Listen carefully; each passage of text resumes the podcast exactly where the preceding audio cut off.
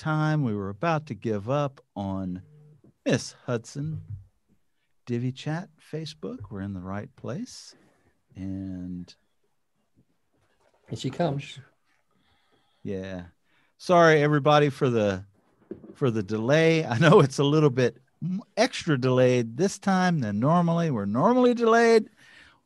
I'm blaming Mike. It's Mike's fault. I'll take it. Actually, she's back. It's not Mike's fault. You know, Stephanie had some technical issues, and man, you are looking fly much better and beautiful. And Steph's computer needed a reboot, so we thought we would wait. Oh, you guys are so good to me. All right. Welcome to Divi Chat, everybody on the live streams and Facebook and YouTube. It's been a while since I've been here. I'm super excited to be back. I hope everybody had a happy holiday. If you're in the US, we celebrated Thanksgiving. Obviously, Sarah and Mike aren't, so but it's a pretty major Black Friday. Holiday. Yeah, Black Friday. Yeah. Black Friday, Cyber Monday. That's right. So, we got some sales. Yeah. What are we talking about today, Stephanie? I can't remember the title of this thing. Something about client nightmares or something. Well, not just client nightmares, but this has come up in a few of the groups. And we recently had a good friend who was having sort of an entrepreneurial crisis, like everything was going wrong and bad projects and things. And I thought this is something that hits us all. And when we're isolated and on our own, it can feel overwhelming and we can feel like failures, like we're the worst and we don't know what we're doing. And it's not true. It happens to all of us. So the concept of today's chat is, how do you take a project failure or what you view as a failure and turn it into a learning experience, make it so that you at least get something out of it, even if it's not a real feel good, happy project. Okay. I'm going to go ahead. Does that fit into the title bar on YouTube? Well, I don't know, because the title bar on YouTube right now is not what the title I set in the channel is. So we're going to have to correct that later. We are not giving you a Divi eCommerce Pro tutorial on how to sell WooCommerce products. Not if you're reading this title. So I don't know how to go change that. That's all right. We'll fix it later. If you're here watching us, you'll see that we're talking about something else. You'll catch another super organized episode of Divi Chat. Well, we should retitle it to how to take a failed podcast episode and make it a learning experience. Well, I mean, this kind of is apropos for today's topic. It is. You know, it's like right there. And I kind of think like, before I was on the show, and I think the response we get from people too is like, people kind of like seeing us screw stuff up. I think it makes everybody feel better. Like, well, I'm not the only one. Because we do it a lot. I know, right? Oh, goodness gracious. All right. Well, let's get this party started. And before we dive off into the topic, why don't we go ahead and introduce ourselves? And Stephanie, since you were late, we're going to let you go last. Go ahead, Sarah. Tease. Such a tease. Hey, guys. Sarah Oates here from Endure Web Studios. You can catch me at endure.com.au or Endure Web on the socials. And I'm a little tired today, even though it is 9 a.m. I've been up early. I had to take my husband to the airport. It's just been like a busy old little morning, and waking up at 6:30, just that extra half hour sleep. Tell you what, it's hitting me. But that's okay. Coffee has been caffeinated. Okay, I am. I'm double caffeinated. Oh boy, we're all good. Awesome. Well, I'm glad you're here, and tired or not, I'm always happy to see you. Stephanie, you're still going last. Mike. Welcome to the show. Thank you, David. Hi, my name's Mike Devitt, and I'm all the way here from the UK. And it's I'm not drinking coffee this time of night because it's not good. What time is it? Is it 11 o'clock or 10 o'clock there? It's 10-ish. But it's normally when we do these things, we do them a little bit sometimes at this time, and then a little bit later. And then it's 1 o'clock before I finally get off to sleep. So, and then I've got to work the next day, which is not so great. My web design company is called Web Design Pro. And we're celebrating 5 years in business. Yay. Congrats. Awesome. Yes. Congrats, man. That's a big one. Yeah, it's a good one. It's a good one. Awesome. Well, I'm glad you're here, now? Mike. Stephanie, you can finally wait until after I introduce me because you're late. And my name is David Black. And I'm with Divi Space and Aspen Grove Studios. And if Tim was here, he usually goes before me. He'd talk about WPGears.com where we do courses and stuff. But just passed through the holidays and Black Friday. Sarah, I feel your pain. I have not slept much since last week, obviously, because this is our busiest time of the year. Okay, you're going to rest so well on that giant pile of money that you made. You're soft as you are not introducing yourself at all today now. Come on. All right, Stephanie, go ahead, Hi, you guys. I am Stephanie Hudson from Focused WP, and I'm super happy to be here. I love these kind of episodes because we always get to tell crazy stories and laugh at our dumb mistakes and and what's the word, misery loves company, I guess. I don't know, we all can learn from each other and from ourselves. My website is focusedwp.co, and if you go there you can find some awesome white label services like WordPress maintenance and development on demand. So awesome. I like that. Development on demand. It's new. Man, that is shiny. I like it. Yeah. I feel like I've heard that slogan before, on demand, but I like development on demand. Like on your TV. Yeah. Dev on demand. It's our new service. That's right. Well, I think it's great. Awesome. Thank you. Well, yes, today's topic definitely falls in, as apropos, because I'm reading the title that I put in there, which was How to Deal with Failures as a Part of the Growth Process. Yeah, that's the title. So where do we want to start, Stephanie? Well, I sort of thought you get to go first. I was thinking about this, and I kind of break this down into like sort of two phases. So when you're in the project and it's going bad, you have to triage. Like there are certain things you have to do when you're in the project. And then when it's over, there are certain things you need to do to make sure that you don't repeat it and to learn from it and, like take what you can and grow there. So I sort of thought we could spend some time on each of those sort of sections. I don't know, when you're triaging, I think if something's gone wrong, whether it's your fault or the client's fault, there's a few things at stake. There's money, time, and your reputation. So you kind of have to, you may not be able to salvage all of them. You're probably not going to be able to, depending on how bad the situation is. But if your reputation arguably is the most important, you may have to just suck it up and spend a lot of time fixing something or doing work that somebody didn't do or whatever it is. It may cost you money, it may cost whatever, but to me, I think usually in most cases, your reputation is probably the most important. And it sucks to have to stay up all night triaging or, for nights at a time or the stress or whatever it is. But anyway, that's sort of how I broke it down. What do you guys think? Yeah. As you were talking, a experience came to me that ended up being, I guess, probably one of the best things that ever could have happened to our company. And that was when you met me. That was number two, Stephanie. Oh, okay. That was right behind this one. And that was misquoting our first e-commerce website.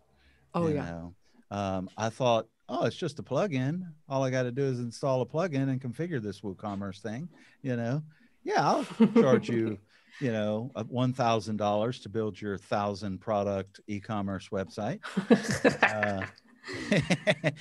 And buddy, I'm going to tell you, lots of sleepless nights. But hindsight, looking back on it, had I never taken that project, we ended up, I learned, needless to say, I learned a tremendous amount about, e-commerce websites and just how much work goes into them. But we ended up, focusing on primarily for clients and stuff, building out e-commerce websites, including our own when we became a product company and stuff, because we started as services. And when that happened, we were a service company. And then it ended up being kind of a blessing in disguise because we kind of became really e-commerce experts and stuff. And so it ended up being a good thing. It was a painful lesson at the time, but it ended up being a great thing for us. I would be willing to bet that anybody here who has ever built an e-commerce site has had that exact scenario. Yeah, that's why I brought it up. Absolutely. Everybody can relate. By a show of hands, who did their first e-commerce project perfectly? That's what I thought. Yeah. Man, I was ready to raise my hand too. I didn't think you were going with that question. I thought you were going with the screwed it up under. Most of the people listening to this can't see the hands anyway, so I figured. I think, oh, sorry, you go. Go on, Sarah. I was just going to say, in terms of pricing, like I think a classic example that probably all of us have faced, whether it's an e-commerce website or whether it's some other kind of website, is underquoting. And I think we all make the mistakes potentially multiple times because, you know, when you start out, every website is different. And I feel like I'm only just starting to get to some websites replicating similar circumstances. Like I feel like every single website has different needs, like maybe they're a different niche or maybe a different industry, or maybe it's e-commerce or maybe it's events or whatever it is. It just feels like I have been constantly coming across a website that is a new scenario for me. And you have to make a wild stab in the dark when you're like guessing how long it's going to take you to set it up. Like the first time you do e-commerce, you have no idea, like how long is that going to take? And then when there are multiple products, like what does that do to it? And if there's variations, what does that do to it? And you don't know that stuff and you can't know that stuff. And I think even now when I'm quoting on things, sure, I have like the base sorted of like what a 5-page website is, but every time that there's something custom to go along with that, you're stabbing in the dark and all you can do is have a go at it and maybe get better at putting in a little bit of buffer room just in case it doesn't go so well. But I think all of us have probably come across those times where we suddenly discover mid-project, we have totally underquoted. And in that moment, you're in the triage moment where there's nothing you can do about it. Like you can't then, well, occasionally you might be able to go back to them if they suddenly kind of change the scope. Then you've got room to go back to them and say, hey, look, you're changing the scope of this. We're going to need to renegotiate the price. But for the most part, I would say most of the occasions, you're going into it, you're mid-project, you suddenly go, holy crap, I have completely underquoted for this. And you just have to suck it up and do it. And maybe you hemorrhage some money because you suddenly realize not only have I underquoted, but the timeline is now suddenly like really tight because I thought it was going to take me 20 hours. It's going to take me 40. I don't have 40 hours. So now you have to outsource and you have to suck up and pay for that money to outsource some of that work. Or you learn the hard way that free WooCommerce isn't ever free. Yeah. Yes. And that maybe you pay for a plugin because it's going to save you 10 hours of work. Or maybe you stay up all night and you just get the work done. I think in those moments, those are one of those ones where there really isn't much you can do other than suck it up and make sure that you make your reputation stick at the end of it. Maybe you send an email at some point that says to them, hey, I just wanted to let you know that during this process, I discovered that I really underquoted you. I'm not asking you for that money. I accept the fact that the quote I gave you was the quote I gave you, and I'm happy with the payment that you have received, but I more wanted to let you know, just in case you're talking to other people, that actually I really should have quoted this other amount. Just purely from the fact of like, if they then go to talk to someone else and they say, oh my gosh, David built me this like e-commerce website and it had 100 products and I paid $1,000. Like it was amazing. So yeah, at least if you kind of that way.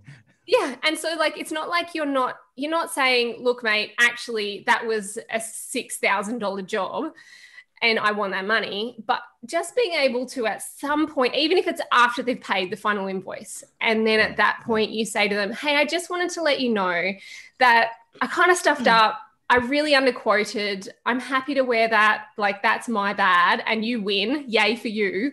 But just so you know, I really should have quoted 6,000. So if you're talking to other people, that's what I would be quoting in the future. Yeah. You know, we all make mistakes, and you won out of my mistake in this occasion. So, you know, make them kind of feel good about it. But at least moving forward, they don't think it's worth that. And they suddenly go, oh my gosh, like I got amazing value from this person.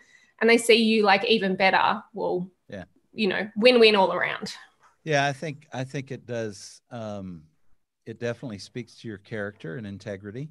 You know, also beyond the fact of, hey, please don't tell everybody I'm going to come do an e-commerce website for $1,000 bucks, but it also speaks to the credibility, integrity, and character of you as well, and which is probably going to go over way more with, you know, them telling more people and stuff. So I love that. Potentially. Great. And they may want to stick with you for longer. Like they might, you know, value your maintenance program more because of it, or, you know, they may, but also it sets up that thing for the future. If they then come to you in the future and say, hey, we want to add to our website, they're not going to go in blindly going, but you only charged me $1,000 bucks. Like, why on earth are you quoting me 2,000 for this tiny addition?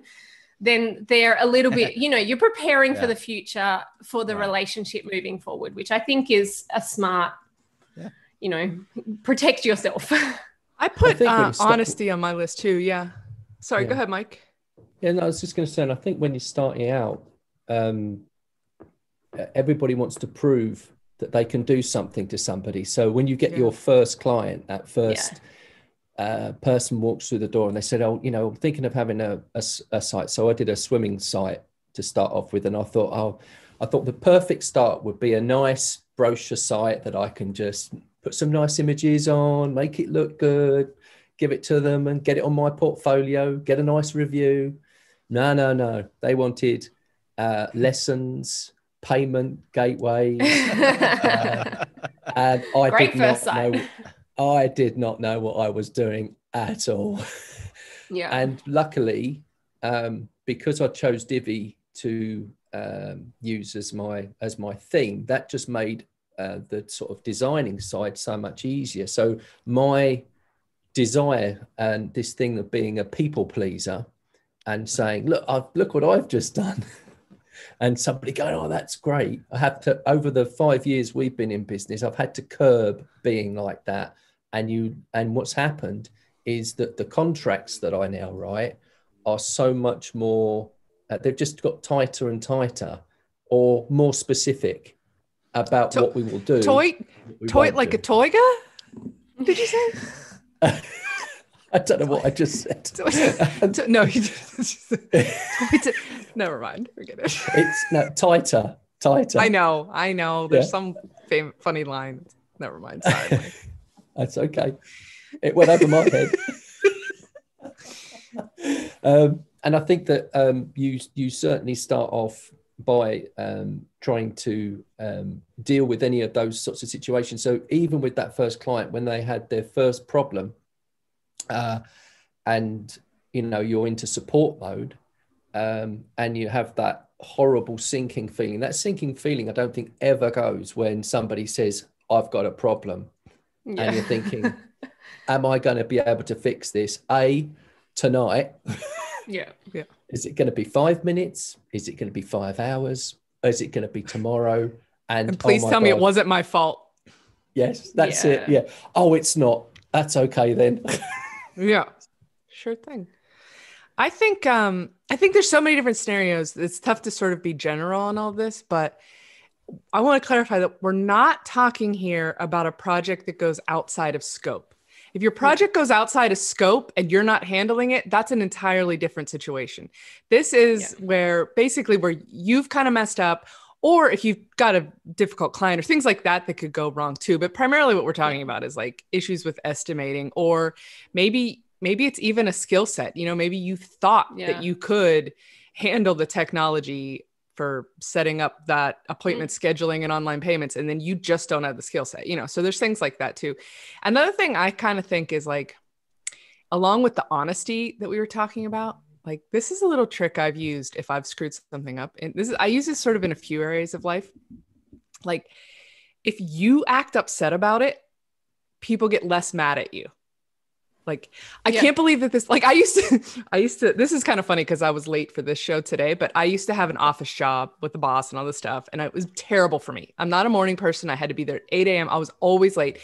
And my boss would get so mad at me. And so I would go into her office, and instead of just like going in with my tail between my legs, knowing I was going to get in trouble, I would go in and be like, the traffic was so ridiculous this morning. I can't even believe it. It was so annoying. I have so much to do. I hate that I wasn't here earlier, blah, blah, blah. And then I would just leave in a flurry, and she would just be like, geez. So sometimes if you just approach it in the right way too, like you're like, this project is not going, I don't mean like yell at your clients or anything like that, but say like, express that you're not happy that these things are happening. Don't go and be like, I'm really sorry. I wish I was better at that. You know, like don't, like they will view you how you're projecting yourself. So if you can come in still strong and still conveying to them that like, you're gonna make it right in one way or another, then that still leaves you in an okay place to negotiate, to continue working with this person, to like have that relationship still not like, you're not going to totally tank your reputation if you can kind of handle that a bit. Yeah. Yeah. Well, I'm trying really hard right now not to have another growth moment. Oh no. What's happening? Podcast episode. I've got the Restream dashboard open, and there's this big button that I really want to click. But I have no idea what it will do to our stream. So please don't do it. I'm trying really later, hard. David. I'm trying Stephanie's approach of honesty and transparency. Yeah, I'm glad. And please don't. Yeah. We're about to get cut off. No. I'm not going to click it, Mike. I'm not going to click it. I want to, but I'm not going to click it. I know. So I had a scenario recently where I was working on a site, and we had like fully built the site, and it was using Essential Grid, which I love using. I haven't really had a lot of problems with, but on this particular occasion, like the page was killing the server. Like every time the page loaded that had all of the blog posts on it, because they had hundreds of blog posts, every time it loaded that page, it would kill the server. And the problem was that it somehow didn't seem to be a huge issue until we went live with the website, which made it even more awkward. But there was this thing where I was white labeling for someone, for another agency in the process. And so they were paying me per hour on this particular job, but then the website went live, and then we discovered this massive issue. And suddenly I had to work out, well, how do I fix it? Like we have fully customized this website. Like it had a very unique style. And so using Essential Grid, we had like fully customized the like skin of it and the hover of it. We'd spent a lot of time on it. So I didn't just want to switch over to another plugin in the process. But suddenly this page was like, not only loading in like, if it didn't throw a 500, then it would load in like, I don't know, 15 seconds, 20 seconds, like just ridiculous. And then when I went to Essential Grid, and said, hey, there's this issue, they were like, it's not us, it's Yoast, it's Elegant Themes. Mm-hmm. And then I go to Elegant Themes, and they're like, it's not us, it's Essential Grid. Essential Grid are like, it's not us, it's your host. Can you get them to do this and this and this and this? And so all of a sudden I'm like this middleman. I'm trying to put it in staging and bug test every single thing, because it seemed like there was this weird issue where when Yoast, I think this is why it's when it went live, when Yoast was active and Divi was on it and Essential Grid was loading, there was something about the triple threat of them together that it just killed it. And so because we did Yoast at the end, I think we didn't discover, you know, that. Anyway, I'm then in this process of like, well, I can't really charge them to debug because I chose Essential Grid, I put it on there, and now all of a sudden I spent hours and hours and hours and hours and hours both debugging and talking to all the companies, and I didn't feel like I could charge the client for it, and it just got worse and worse, and I was putting off all my other work. That was a nightmare. Like it was an absolute nightmare, and I felt like I was hemorrhaging money because I couldn't charge for it, and I at the same time wasn't doing work that I could charge for.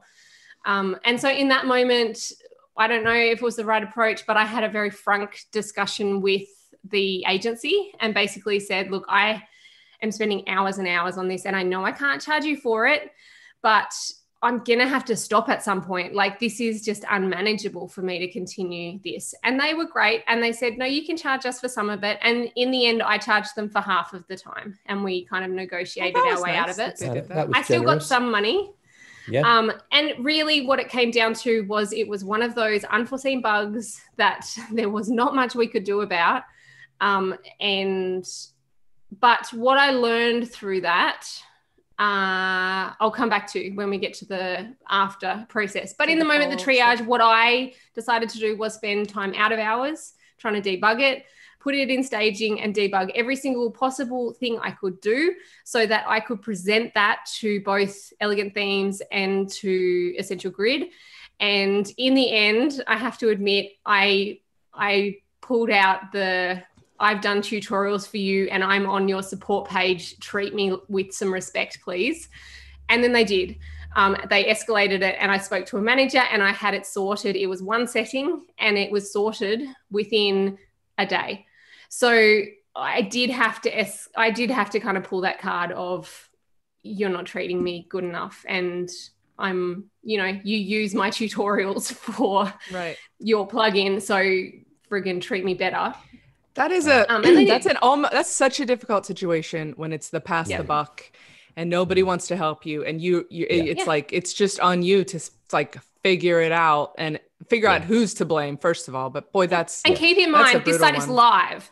So in the process, what I then had to do was I had to switch over to Elegant Themes blogs and just display it with the inbuilt blog module. So I actually had to switch it completely over to another blog module so that it loaded, so it wasn't kind of killing their live site because they have a very active blog site. And then figure out the debugging and then come and refix that on the live site. So, you know, that's one of those scenarios you can't see it coming. There's nothing you can do about it. If you're white labeling, it's even worse because there's either a potential that you have set a set rate and you just have to fix it within that set rate. You've got no choice. Or else it's one of those things that they're going to say, well, I'm not paying you your hourly rate for that because that's on you. Like, you chose that product and it's not working. So you handling all of this on your own at the time, Sarah? Did you get any help looking at it? No, I was doing it all on my own. Yeah. Wow. Yep. Wow. Yep. Yeah. But sometimes like plugins, I can't hear you, Steph, by the way, but sometimes plugins just don't interact with each other. Like, and you won't know that, say, until you activate Yoast, and then all of a sudden, you know, it's just one plugin that, and you debugging to work out which plugin is not working with which plugin, that can take hours and hours and hours. And sometimes it's just one little plugin, and maybe that plugin is the non-negotiable plugin. And you're suddenly like, well, what do I do? Like, yeah. So I think, or that you spent hours and hours customizing it to take it away is like, I had one that was not exactly like that. It wasn't specifically a plugin. Mine was hosting. And I had done, this was 4.5 years ago. And it was like a $5,000 or $6,000 site, which was a big deal. It was a little bit of a fancy site, a little, almost like an LMS brochure kind of a thing. Yeah, exactly. It was almost like an LMS kind of a thing. And it was a big deal for me to charge, you know, like $5,500 or something like that. And I built this site and everything was fine. And then we launched it and nothing worked. And the client's coming back and being like, this is not working. This is not working. And I'm like, I'm freaking out. I'm trying to fix everything. And I'm like, I think it must be the server. You know, we troubleshooted. I like that. We troubleshooted a lot of things. And in the end, I was like, same with you. Like it's hours and hours. It's days. The company, I told them, I'm like, what I have built is fine. It is your host. And like, they wouldn't change it. And I said, it's your host. And so they said, they actually hired another developer to come in and check my work. Wow. I was so nervous. Oh, that's cruel. And I passed, like they told him like everything looks fine, but it was still broken and nobody, even the other developers couldn't figure out what was wrong. Finally, I was able to move it onto another server. But it was like, even like on the server that was on, it was like just a different server, even at the same host. Like there was some like really niche, weird issue. And it was like, I was vindicated in my own mind because my work was, but the project was shot. It was absolutely shot. Like that one, there was no salvaging. They dropped us. We weren't going to work through anymore, even though like literally I did nothing wrong. Did they finish paying for the project? I think so, but like the number of hours that I spent over, I can't even remember now, but it was just like, it was so far beyond. I mean, like I'm talking easily triple or quadruple the hours that I should have, that were originally built. I take it back. It should be troubleshotted after listening. Troubleshotted. So I had slightly a similar scenario in that I built a site for someone recently. Normally I'm hosting it then on my own host. So I built it on like a subdomain on my own host. When we moved it to their hosting, actually I've had this a few times. I've moved it to their hosting and it just grinds so slow. Like it's almost unusable on their server. And the one thing that I've learned from that is don't get rid of your subdomain, your testing server, until you're sure that they are really, really happy. Because the advantage that I was able to do this last time that it happened was that I put it on their server. They're like, it's so slow. Like every page is loading so slow. It's ridiculous. And I was able to say, well, I still have my one set up. Like you can look at your live site and you can look at my test site. It's exactly the same settings, but on different hosts. And you can see that it is loading okay on mine. So I kind of learned sometimes it's worth leaving it there even for a month or two or three, depending on how much they paid for it, just to be able to say, well, you can see here, it is still working on my host. Therefore, all I can say is it must be your host, and you have choices, and then you can kind of present them with the choices, but at least so tough though, because they never want to hear it. They never want to hear it. No, definitely not. And they don't want to change hosts, and everyone feels like it's this massive deal to change hosts, which is tricky. And it's so behind the curtain, all that stuff, that it's intimidating to them. And they feel like we're not telling them everything or something. You know what I mean? Yeah. Like you get that sort of like how I feel when I go to the mechanic. I'm like, I don't think I need that air filter, buddy. Like my filters are fine. It's a good point, because even when you've built up some trust with a client, things can still go wrong.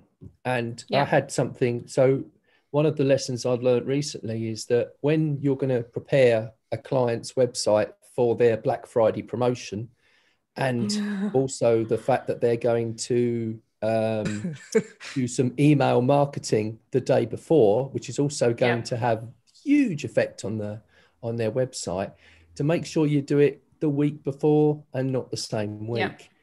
Yeah. Because it was Tuesday last week. So this time last week, we sat down and I said, right, let's get this stuff done.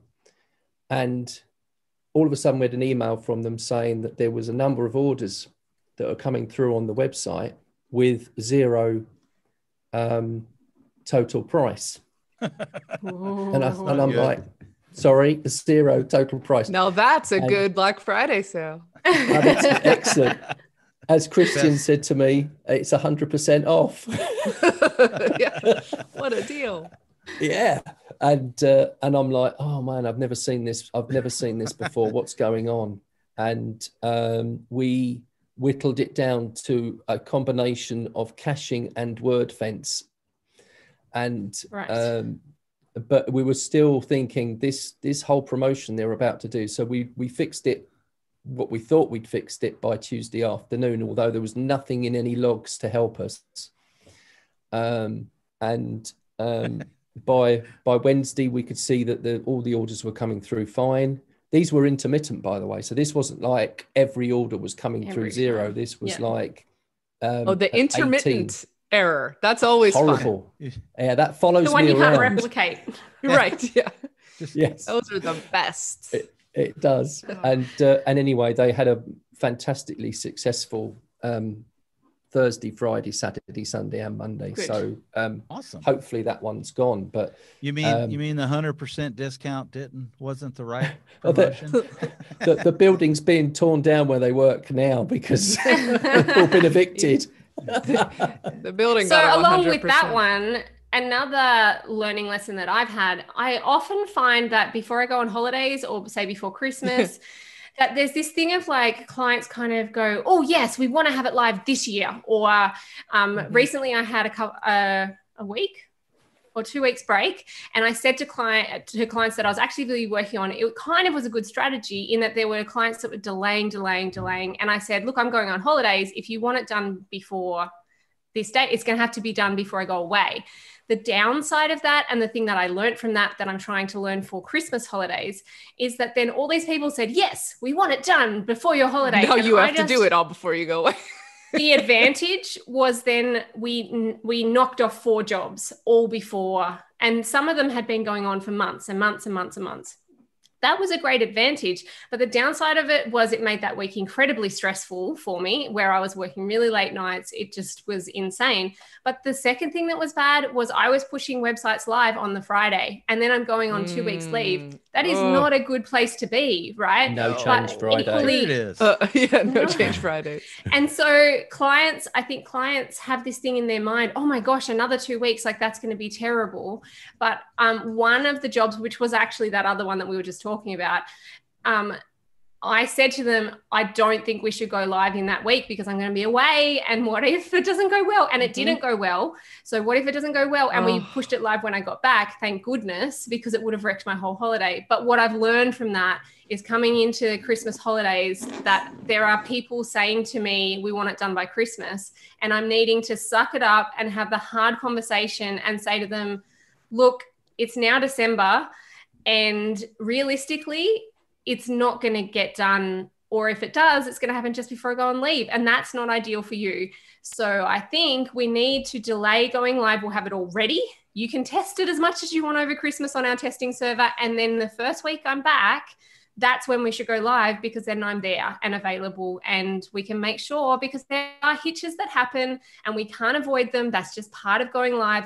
But I think it's that internal, I don't know if everyone has it or if it's just me, but that internal thing of, I don't want to say to the client, I'm letting you down. And it's not that you're letting them down. In fact, you're actually making a smarter choice for them.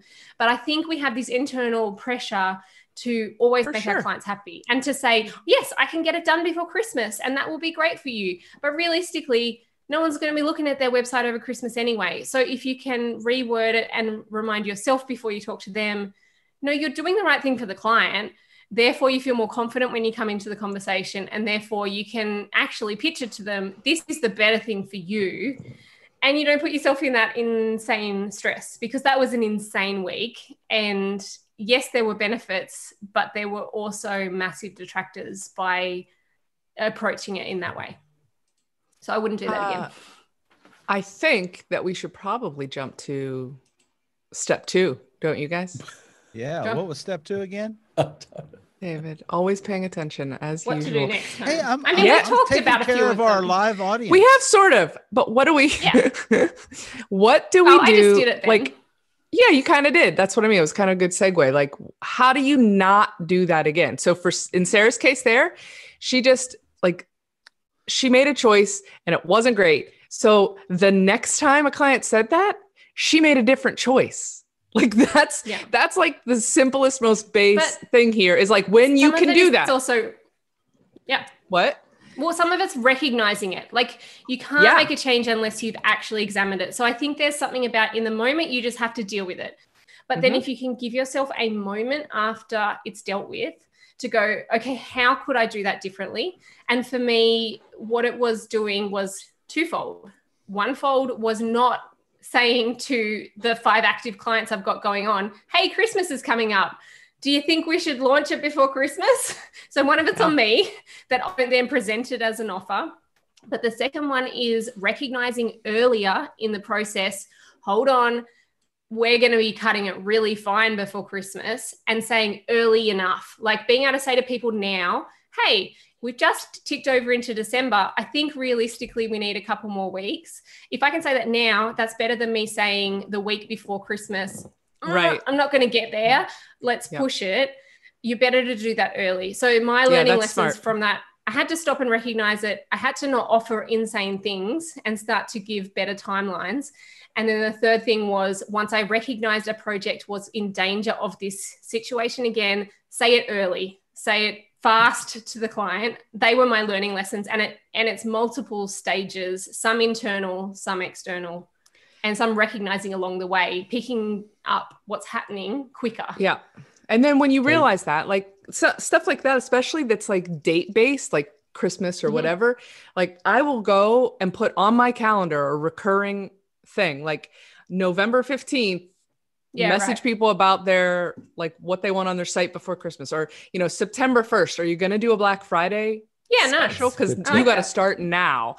Yeah. Or, you know, whatever it is, like whenever like there's a time-based thing, just put it on as a recurring event, like every year on this day, remind me that I made this mistake and to fix it. I had a client who always wanted a calendar to do a mailer at the end of the year and would like never remember until like 2 days. But it was just like, and I would always scramble and do it for them. So I just put a reminder and I sent them an email like, hey, do you want to do a calendar this year? Weeks in advance. And it's like, then you look like a hero too, by the way. So. Yeah.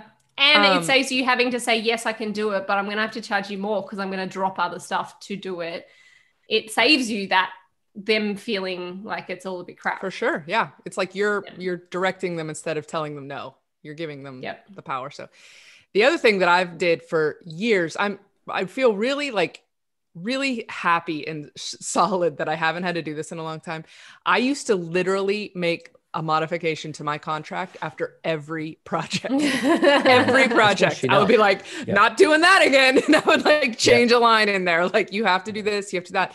I was even thinking, Sarah, of those kind of scenarios where it's like, where it's gremlins in the servers, you know, like to have a caveat in your contract somewhere that like you will do your due diligence and blah, blah, blah. And then like, I don't really have one of those necessarily, but as we're talking about it, I'm thinking like, we should probably have that. Like you just, that we are not responsible for your server. Like if you choose not to host with a host that we recommend. Oh, I do have that on mine. Yeah. Then it's going to go the way it goes and that's on you. So like for my, oh, go ahead, Mike. Sorry, go on. No, it's the same. We used to do client training. And it was one of the things that we decided that it would never be part of a package again after visiting a client site at their office and having, so we always said that we would do a maximum of 2 people. And so we'd sit down with those people and take them through how to make changes to their Divi website, you know, so that they could get on with doing some various different things. And it was one of the two most stressful hours of my life. we had one chap just walk in behind halfway through, and he would be pointing over the shoulder saying, well, why don't you just do it like that? And why don't you just do it like this? And we're saying no. And it just became so stressful. So that washing up that you're talking about, that post-project completion and saying, yeah, I'm not only going to take that out of my what we offer. We'll find another way to do it if somebody wants to do it, and not make it part of the whole package. And it's putting a lot of pressure after the project's been completed as well. Yeah, contracts are almost like, in my mind, it's like think about all the worst possible things that can happen, and then put a rule about that, like what happens when that happens. Like that's how I view it. Like for our care plans, we have it built in. Something's going to break sometimes, you know, when you're maintaining a whole bunch of sites and you got plugins and everything else, like sometimes stuff breaks.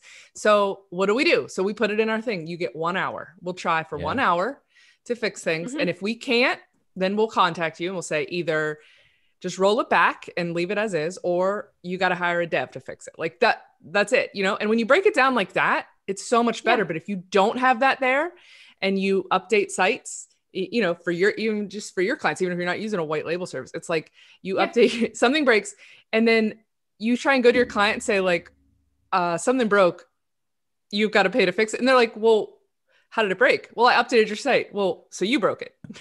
Well, yeah, but it's not my fault. And like, I didn't touch it.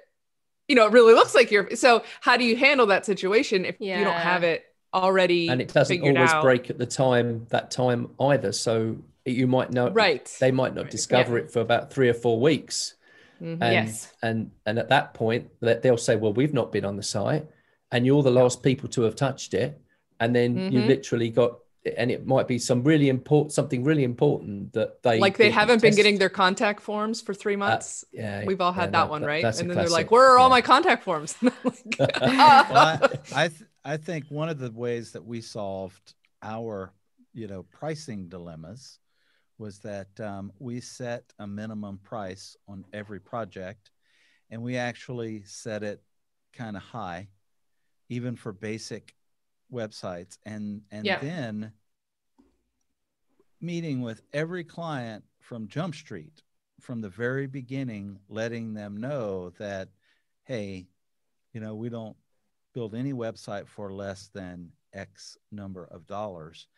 And what that does is it lets you know whether they're serious or not. So it ended up solving like, pseudo somewhat pricing issues, but also kind of feeling out whether or not they're really serious about, their website and where they're at and stuff. Cause you walk away and stuff. So. Yeah. Yep. Another thing, in addition to modifying your contract, is you can modify your SOP, your standing operating procedure, whether you have that documented and written down or not. Yeah, yeah. Sure. One of the big panics that still gives me anxiety is when I put it in the social media post for this episode, I think it was when you go to launch a site, you're like, yeah, no problem. The site's working great. Everything's good. We got the hosting information, blah, blah, blah. And then you get on there and they're like, and could you just move all my emails over too?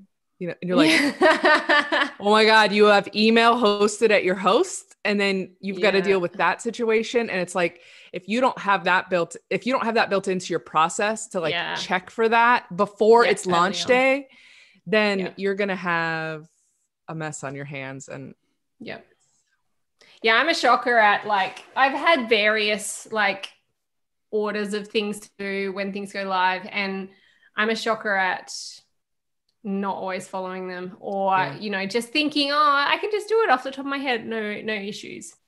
And then realizing I've forgotten something really important.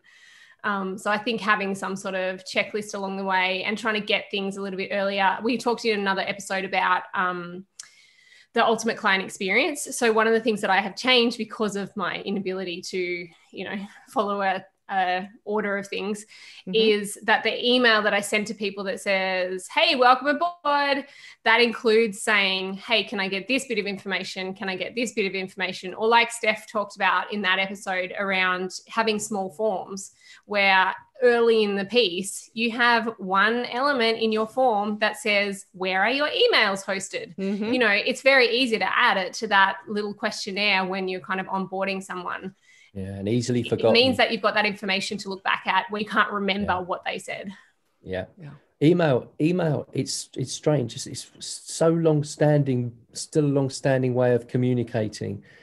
And people are so precious about their emails. One, you can do an email migration and you can say to them, it's all gone really well. And then literally a few days later, I can't find an email. It's really important.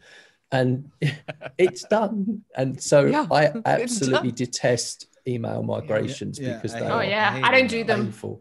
No. Gmail. Come on, man. Yeah. Gmail. I mean, I actually have to set up somebody's G Suite tonight after we're done here. But I don't mind setting it up, but migrating. No, but migrating.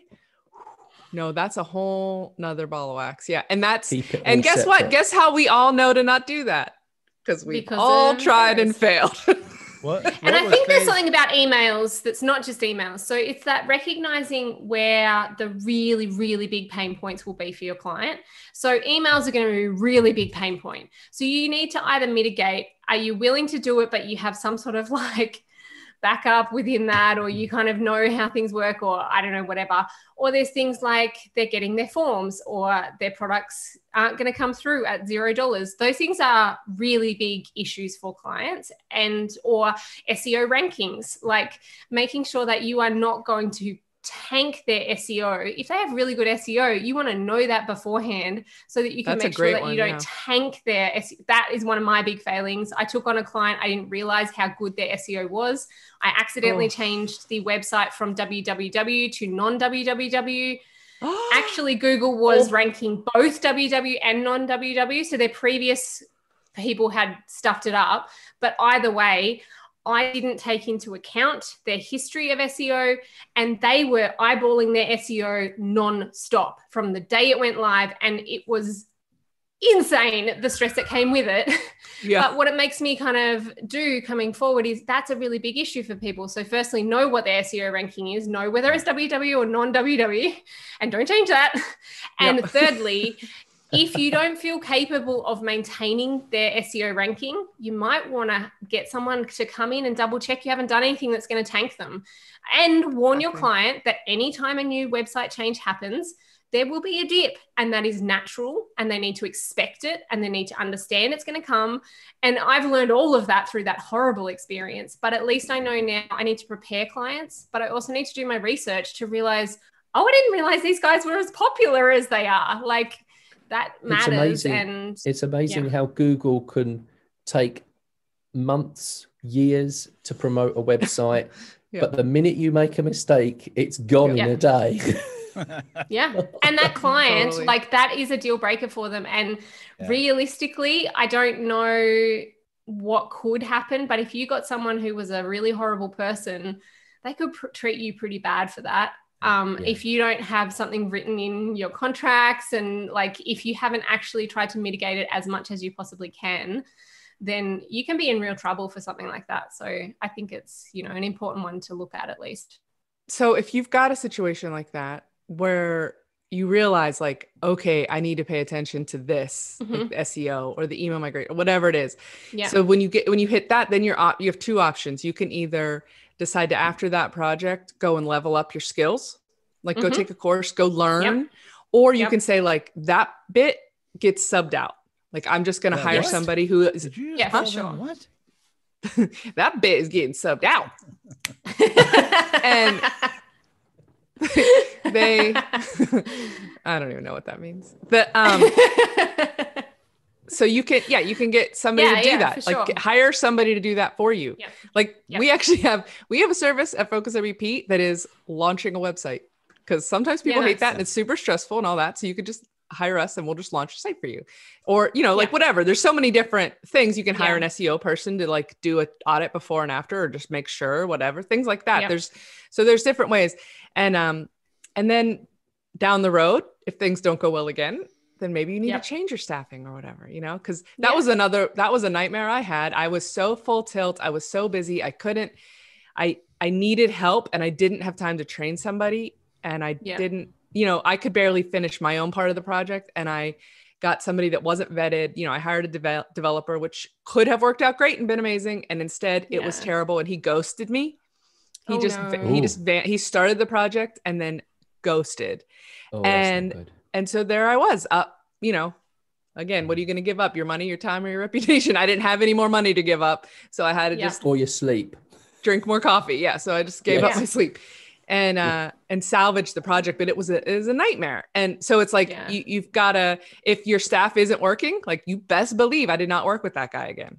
Cause you know, you can't like, don't, you know, just the whole point of all this is don't repeat your mistakes. Yeah. Yeah. At least learn from it, like suck it up during it and then learn from it as fast as you can. And I have a, like, I kind of think like, don't wallow, but you know, we're entrepreneurs, we're all creative people. We're visionaries, and we're all like, we all have a certain brain type that makes us able to do what we do and like fight through all of this stuff instead of just punching a clock, you know? And part of that makes us sensitive in some ways too, I think. And it's tough when things don't go right. And so, but you can't let yourself just pull the covers over your head forever. But I do think it's okay too, for like a few minutes, and like reach out to your groups, you know, like we have a little side chat and Focus on Your Biz group. And it's like, you know, we have, sometimes people are having a rough one, you know, you're having a bad entrepreneur. We need the support group. I think I'm gonna start a support group called Entrepreneurs Anonymous. And people just come and tell anonymously the terrible mistakes that they made. Just so we are kind of anonymous because we have like nicknames for each other, don't we? We do, that's true. Yeah. Secret names. Mm-hmm. So anyway, yeah, I think that's good. But let's recap. We gotta be honest, fix it, make it up to the client too. You may have to, if it's not one of those emergency ones, if you can throw in a little extra something, I do that a lot. Like, hey, sorry, this was a little delayed getting to you. I threw in this extra report for you, but, you know, like an audit of your site, or just do something, you know, something that just shows like, I recognize that I needed to up my game a little bit. And then what else? We gotta Mike, you want to break down our after things? What are we talking? I feel like I've been talking too much. It's Mike. Mike is too mild. He can't butt in with me and Sarah. And David's just distracted. Well, I pushed the button. I'm just going to let y'all know I couldn't. You did? Hold off anymore. I pushed it. Did it kill it? And I wished I would have pushed it sooner because. What did you do? It's actually got the all of the chat. It basically turns it into a. You enter the studio, the Restream studio, and I thought, oh, what's going to happen if I hit that button? It sounds intriguing. And so I hit it, and I figured we had gone long enough to where if it crushed us, you know, we'd be okay. And so I hit it. And look, all the chat is right here in one place. Well, it doesn't do us any good. Well, I think. But I'm happy for you, David. Yeah, for me, it's awesome. Could have given us a secret sign that you were going to do it. I did. You got to be paying attention in the chat. You got to be reading the chat. Yeah. Got to be reading the chat. I knew he was up to something. I told him if y'all see me smile, I'm going to hit the button. And I even executive decision, said, Nancy calls it. Here comes the smile. I know. Yeah. Oh yeah, my goodness. Cool, so just to pick up what Stephanie was saying about the after, it is about those, it's about lessons learned. It's really important with any project, every project, to do that lessons learned.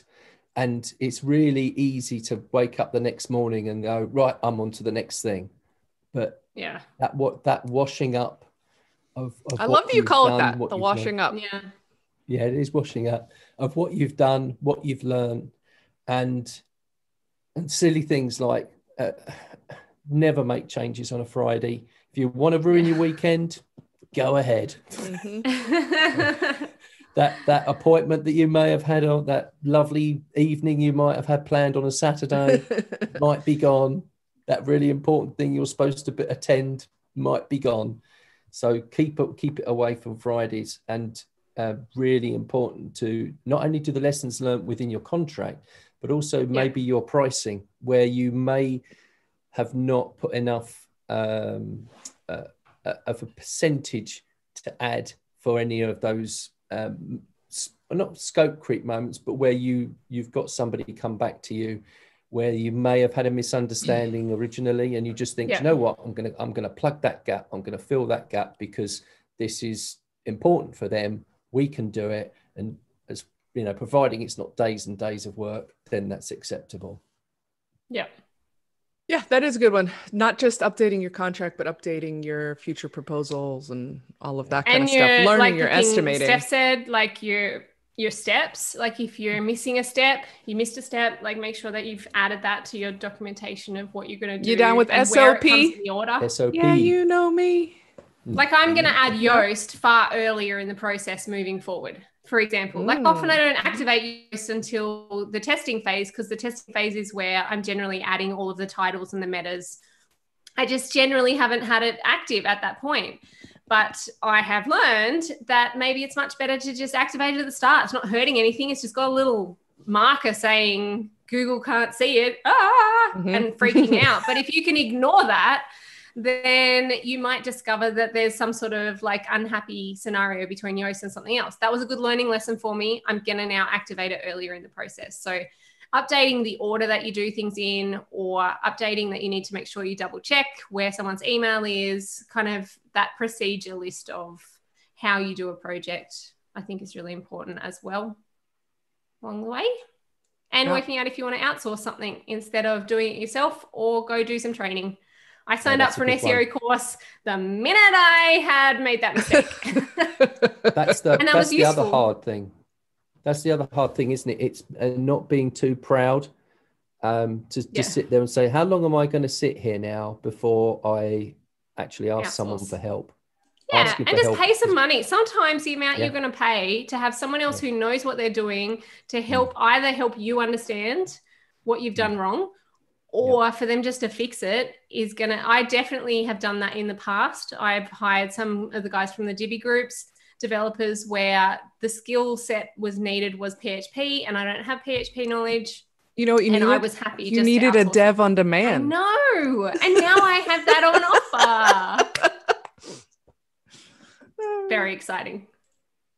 No, I think it's a good thing, because there is that question of when you get to that moment, if you're like, okay, crap, I need to hire someone, you do need to ask the question, well, where am I going to get them from? And do you go down the track that Steph had where you find someone and you trust them and they stuff you around and make you look terrible to the client?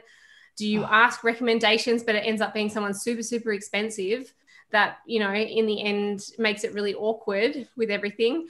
Or do you find a service like what Steph's now offering? Or there might be other services around where there's just, you go to this company and then they offer you dev support, or do you find someone local? There's all sorts of options, but you probably need to ask yourself the question in that moment, what's going to give me the best outcome here? And that best outcome may mean that you will lose money, but actually, for sure, you'll definitely gain the trust and the confidence of your customer. And save your reputation and potentially give you a relationship with a dev that could be ongoing. Beautiful. That you know that you have someone available. That's not necessarily a bad thing. And maybe on the first job you lose more money than you anticipated, but equally you could be gaining in the future. Hey, I believe David has something to say. Speaking of that nightmare of an e-commerce project. Mm-hmm. I didn't even know you were still listening. Did you guys? Of course. Yeah, I'm paying attention. Y'all are doing a great job. I don't really have anything to add other than similar stories to what you're already telling. Bottom line, I think for me is don't really take on something if you don't know what you're doing, obviously. No, that's not true. We're never going to do that. Like, how do we get where we are if we didn't take on things we didn't know? Back to that e-commerce client. Yeah. I had to reach out for some help on that project, to Sarah's point, her last point. And I had ended up reaching out because it was such a technical problem in the advanced WordPress group, Facebook group, because it was an advanced problem. And that's how I met Jonathan Hall, who is our lead back-end developer. Oh, Winnie. He came in and he fixed that problem for us. And I was like, you need new work? And he's like, I have 5 hours a week I can allocate. And, you know, that was nice. 4.5, 5 years ago. And he, you know. David was like, I am the captain now. Yeah. So. You work for me. It was, it works out. It was perfect because Steph, Sarah's 100% correct. You can meet some amazingly talented people and stuff. Sarah's got to run. It has been it's been an hour, an hour, and it's been. See, we were late, so we went above and beyond to make it up. We did. We gave you extra, but we didn't come in here. Stephanie, I fully expected you to come in here. God dang computer! What the hell was that computer? I should have. I should have. You know. Well, it should have been like, I'm really sorry, you guys. Yeah. Let's go. This has been fun. It's been awesome. I've enjoyed chatting with everybody. On the live chat and listening to you guys drop some insane knowledge bombs. So anything else y'all want to say before we dip? I would like to say that if you guys wanted to get us a little something, something, a little present, a little something nice, you can go to ratethispodcast.com/DiviChat. Give us a review. Give us some stars. That would be so lovely. And, give us a shout out in the comments on the YouTube video. I mean, not the live chat, but like if you're watching later, if you're listening on your podcast app, give us a comment, say what you think, tell us what you got on your mind, give us some requests for episode topics. We're coming up. I think we only have one more episode this year next week, and then we're going to be off for the holidays a bit, and then we'll be back in the new year. We've got a sort of a series. We're going to go back to basics a bit. So we've picked up a lot of new viewers over the past several months, new people learning Divi and things in quarantine. And so we're going to sort of start from the basics a little bit and build up from there and talk about how we can grow our businesses with Divi some more. Yeah, we might even have some exciting new platform live streaming. Awesome. You guys are going to love it. It's going to be so great. To where we can get you guys even more engaged to come and watch us. Got some special guests coming up next year that we've lined up. We do. Let's do it. We do, yeah. It's going to be good. Boom. All right. Well, I guess, is it next week is our final episode, Stephanie? Yep. Well, I guess we're going to see everybody next week. Peace out, everybody. See you later, everybody.